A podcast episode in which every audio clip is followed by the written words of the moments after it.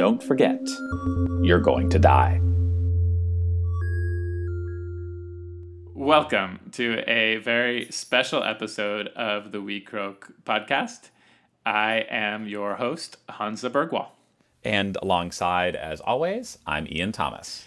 And today we are going to be talking about our first seven episodes of the We Croak podcast, what we thought was interesting, what we thought was important, and where we're going to go from here, because we have a lot more conversations we want to share with you. Absolutely. It's an opportunity to pause and reflect on the first season and get ready for everything and all that will come next. So, Ian, looking back at the first seven episodes, what parts do you remember best or think were most important?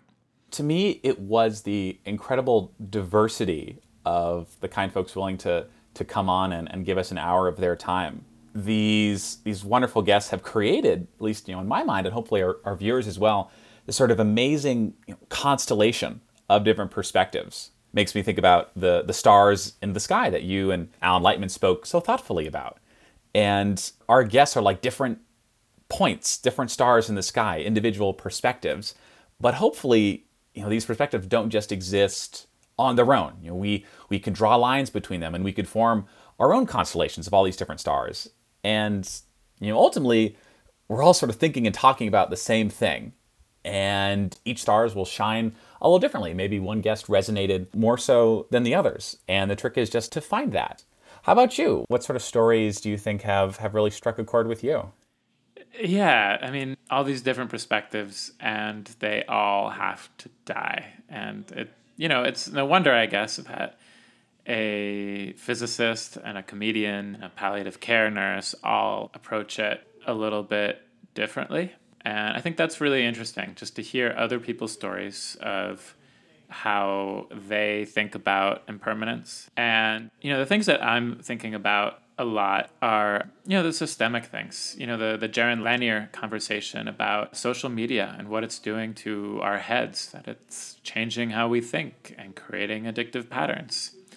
Um, you know, some of the systemic things we talked about with Sally Tisdale about how people die in America today and all the missed opportunities to make them more comfortable and have meaningful lives to the end. You know, these seems like really, really big things that we all need to talk about more. Sally's conversation is certainly one of my favorites, and her discussion about having, you know, a good death and like what that means, and, you know, how sometimes our desire to achieve such a thing may actually, you know, in some cases undermined the last parts of, you know, a, a good life. And the way that we think about death in some ways is kind of backwards. And it's, you know, something that until you've experienced it, either through a family member or or a close friend, you don't really know how to react. And how do you how do you deal with it? How do you stand there in in the room with with the person who is dying? And she illustrated that so well, really made made me think about that differently.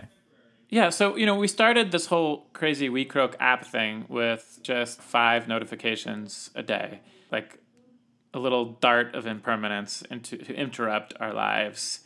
And, you know, these, of course, are longer conversations. And, I don't know, in you, your life as you're, you know, dealing with these, how has the sort of long form changed how you're thinking about death? It's such a perfect complement in, in my mind. You go from having a experience that lasts five seconds on your phone five times a day to, yes, let's let's sit down on on the couch, or let's go for a walk, and let's really engage. And I, I connect backwards to, you know, quotes I maybe received that week, that someone says something and it really resonates with me. As many different ways that you could experience it. You know, to me, it's all about finding finding the way that speaks most strongly to you and then chasing after that. So that's been one of my favorite parts. And then getting to edit the episodes, I have the pleasure of listening to them, you know, many, many times as they go through and are being edited. And every time I listen to it, even if it's the hundredth time, I, I hear I hear things differently, or I get something else out of it that I never did before, and it makes me want to listen to it another another hundred times. How has it changed for you, Hansa, going from five times a day to five times a day and an hour a week?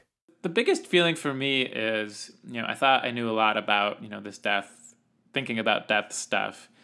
And then when I started talking to more writers or thinkers or just other people on how they approach these ideas, it just, it's that feeling of, you know, oh, I'm actually just scratching the surface here still.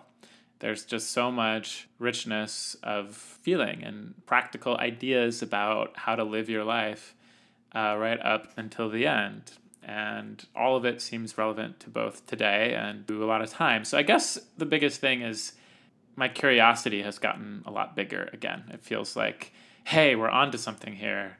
This is something that, you know, I've spent my whole life not talking about enough. And here we have this opportunity to really take a survey of the work people are already doing and sort of try to put it together into something. And what that thing is, I don't really know yet. I just know that I feel like we're we're on to something important here.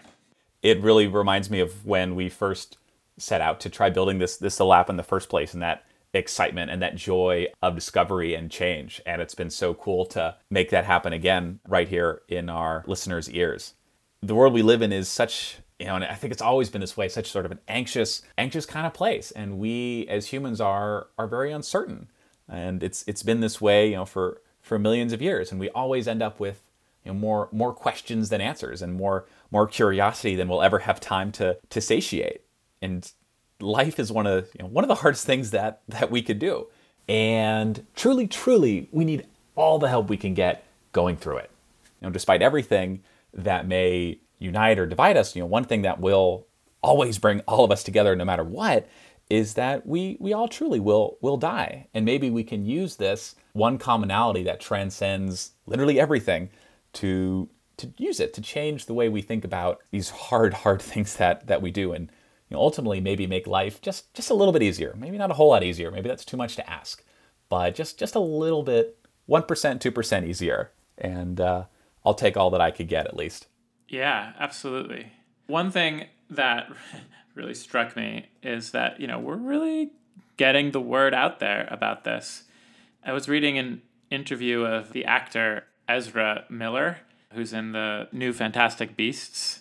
And he was talking about contemplating death five times a day in the interview, uh, which, you know, made my head explode a little bit to hear that. I don't know if he has We Croak, but I feel like we're the ones that made that idea five times a day, you know, popular in America. And, you know, it's just amazing to hear it sort of come back to us in all these unexpected places from people we've never met who might be famous or not famous or live in a total other country.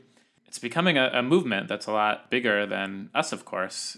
Do you have the latest numbers on how many people have joined up with the whole We Croak reminders? There are over sixty thousand of us using the We Croak app, and we've delivered over nineteen million notifications so far. You know, in my mind, it always was the ultimate goal of making it so much bigger than than just an app or or just a podcast. The idea that the folks in Bhutan had when they originally conceived this is just so, so powerful, so strong. And the fact that it's spread so far and so wide with these new digital platforms and how it's really resonated with people and affected people, that's a testament to them and the way that they've put the universe together. And we're just finding a way to try to package it in a way to reach as many as many folks as possible if they think it could help. Wow, yeah. And thank you, by the way, anyone listening to this, because we've still spent zero dollars on marketing We Croak. And so that sixty thousand plus people is all people discovering it and then sharing it, telling their best friend or their mother or family member, hey, you got to try this. So it really is, you know, a movement at this point of people trying to be a little bit more conscious of the human condition, that we're all going to die. And wellness, you know, on the whole, has experienced such a huge boom. And there's so many people that are taking all sorts of different approaches to trying to make us feel more well, make us happier in our lives. You know, we've achieved so much economic prosperity and, and certain amounts of stability, you know, in this sort of post-industrial revolution world. And yet our tools for understanding the human condition, the human psyche, are continue to be so crude.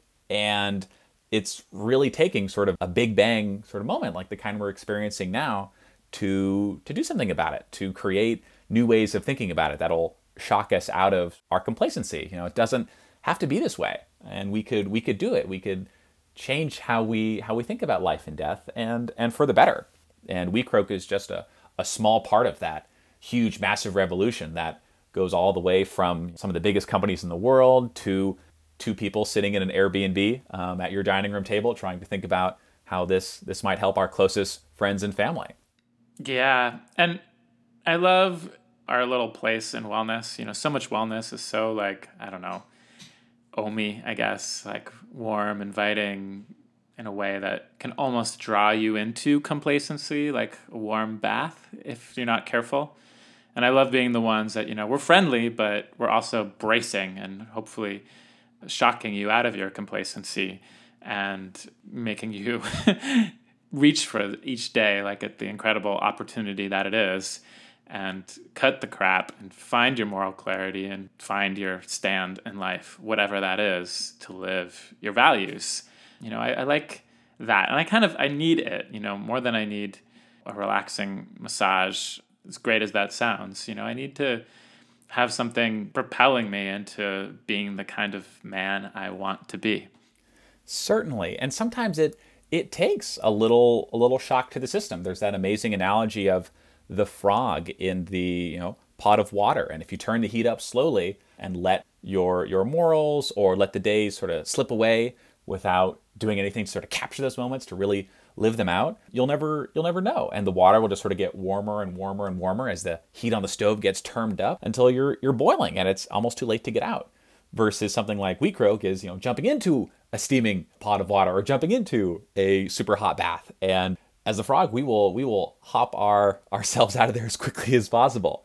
And I think that's exactly the kind of necessary thing that that works for some folks to to shock us out of our our complacency. You know, I'm a generally very sort of happy, positive person, and a lot of folks were surprised that I would be part of a of a project that, you know, in some ways, you know, is is very dark. And, you know, they got to learn, you know, a little bit about me as a person, as someone who is, yeah, well, in order to to be happy, you do need to have that that contrast. There is truly no no light without shadow. And if you blindly go through life thinking that everything's the best and everything's so awesome, it truly isn't. Um, and you lose you lose all sense of self and, and sense of context.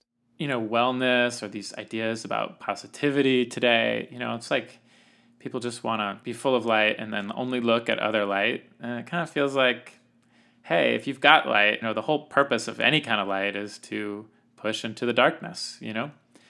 Uh, if light means moral clarity, it's like to see what's there totally and clearly and all of its detail.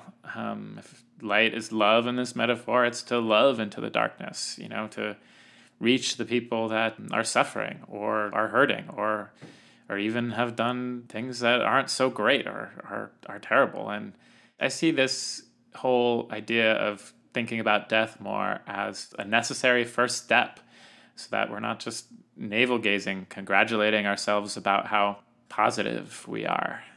And it's so easy, I think, to absolutely slip into that where people don't want to talk about the negative negative things in their life. You know, at least in culture in the United States, that's that's sort of taboo. You know, if you walk up to someone and say like, "Oh, hi, how are you?" and they say, "Oh, I'm not really doing so well."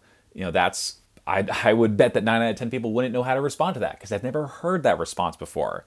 And, you know, when that happens, people don't know how to go about saying like, "Well, hey, like, well, what's really going on?" Or, "Hey, you know, you know, what could we do to to help?" Or maybe we just need to sit here and and appreciate this darkness, appreciate this sadness, so that, you know, eventually we can go into into a different place. Has that ever happened to you, Hansa, where you've asked someone like, "Hey, how are you?" and uh, they've said like, "Oh, it's terrible," or "Oh, it's bad"? I just don't think that's a really a thing, at least in my experience. Almost never.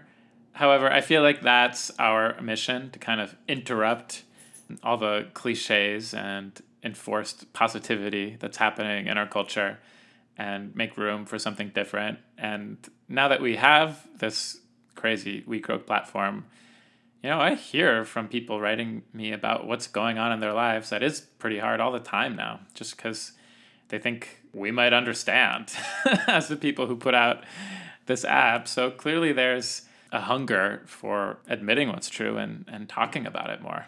And we're, we are no more well-equipped than than anyone else. It's something that's inherent to, in all of us, I think, to to empathize and try to understand and try to be with someone. So it's just a, a tool, an invitation, really, to to have this conversation because maybe maybe it is really hard to to bring up, and it's much more sort of socially acceptable to talk about a new app that does this interesting death positivity concept versus saying, like, actually, you know, I'm I'm hurting right now, and I I need you to hear me. And whatever it takes to to have the conversation that needs to be had, it's absolutely, absolutely worth doing.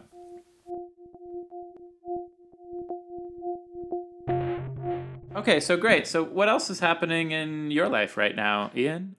Like what, what kinds of things have you been doing or that you might recommend for everyone listening out there? You know, one of the fun things about the holidays is I always spend a, a ton of time traveling or, or flying around. So I'm always listening to a new audiobook, and I actually just finished a wonderful trilogy, a fun sci-fi trilogy. And it's a uh, a series called The Three Body Problem. Oh, it's so good. Okay, right? So it's it's so epic in uh, in scope and scale and in thinking about sort of life and death. And this is, uh, this is not a book to be listening to in the car because uh, sometimes I want to sort of drive off the road. It's just very intense. So if you're looking for some, you know, ninety hour maybe audiobook uh, trilogy to pick up over the holidays, I'm I'm a big fan of, of The Three Body Problem and its and its two sequels. You enjoyed it, Hansa? I just actually finished the second book, and I don't want to give any of it away because it was one of the best surprises I ever got reading anything. But I had that like creepy feeling going up and down my spine and and every single pore of my skin, like a horror movie when I was like too young to be watching horror movies. It was so good.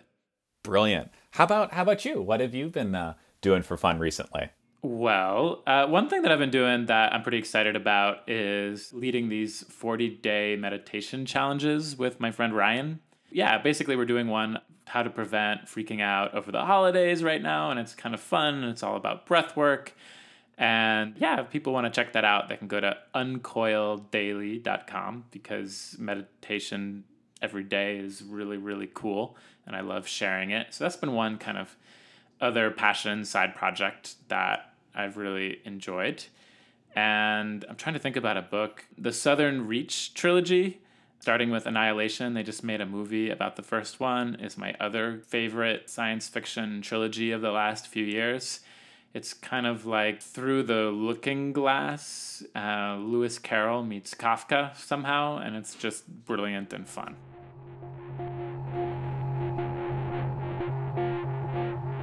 So where do you want to go from here? Because I know we, we talk to people, and we also talk on people working on specific issues. So like what what places and issues in our society today are you interested in using this podcast to shine some light on? One of my favorite episodes was when we sat down with Jaron Lanier, and he had some very practical and simple, yet very hard things to do in terms of deleting all your, your social media accounts. But that certainly had a very overt effect on how, how I interacted with, with technology. And so I'd, I'd love to see us thinking more about what are some of the aspects of our twenty-first century life that we can think about, and who could we talk to that could shed some insider's light on how these things really work. You know, once you understand that social media is in some ways trying to bum you out and truly contributing massively to this face of positivity that just is so pervasive in, in society. No one ever posts something that is bad that happened to them. It's always something really good. Yeah, I, th- I think we have to talk about tech more. One, because it's such an important issue today, and it really is messing with people's heads. And because we're part of tech in a way, or at least we have an app, I think it's our job to be a little bit of a gadfly and try to interrupt the regularly scheduled program and see if we can provoke some values out of people who make decisions about how tech functions. And yeah, I think we have to do that. I'm also interested in really leaning into some of these practical philosophies, you know, like Stoicism, Buddhist meditation practice, like we've done a little bit of, but it's a wide and big world of ideas around mindfulness and death contemplation, and I feel like there's there's a lot more to introduce people to as well. Oh, most certainly. And you know, getting to also speak with professionals who deal with death as part of their their daily life, they have such focused and clear sort of visions about it. And you know, no matter what the, the subject matter is, just getting to hear from someone who has a very clear and concise picture of of the universe, at least as it pertains to them, you know, I find that super helpful in trying to to figure out the universe as it as it might pertain to me. Yeah, and finally, kind of like what we want to do with shining a light on some of the ugly side of tech, I think there are some more issues that can get kind of ugly, where I think it's our job just to shine a, a light on them, to investigate them a little bit more. And just like we don't want to think about death, sometimes we don't want to think about what's really happening in this world. And this podcast would be a good place to talk to some of the people working on those issues. Things like pervasive institutional racism, or what uh, market forces are doing to people. Just all those different th- things that we don't want to talk about. We should talk about them more here. Yeah, so a couple last updates for everyone. Uh, so we are working on getting a great list of new guests who will be coming on the show. And also, thank you to everyone who contributed on Patreon. We are now Uh, investing in some new audio recording equipment, which will make the audio of the We Croak podcast hopefully much more superior to how it has been so far. And yeah, and I think you and I, Ian, will uh, kind of regroup after many of our episodes and just have short conversations to kind of talk about where this whole inquiry, really, this conversation and inquiry into shining a light on death and all the things around it, how it's going. Absolutely. I think it was a really great experiment that we got to try in Jaron Lanier's episode. And that's definitely something that in the next season of the We Croak podcast, we will play with more and see if we could find a really good balance there. Yeah. All right. Well, thank you so much for joining us on this little regroup before the next sort of season of people come out. We'll have some more episodes and updates for you soon. And thank you so much for joining us. And don't forget, you're still going to die.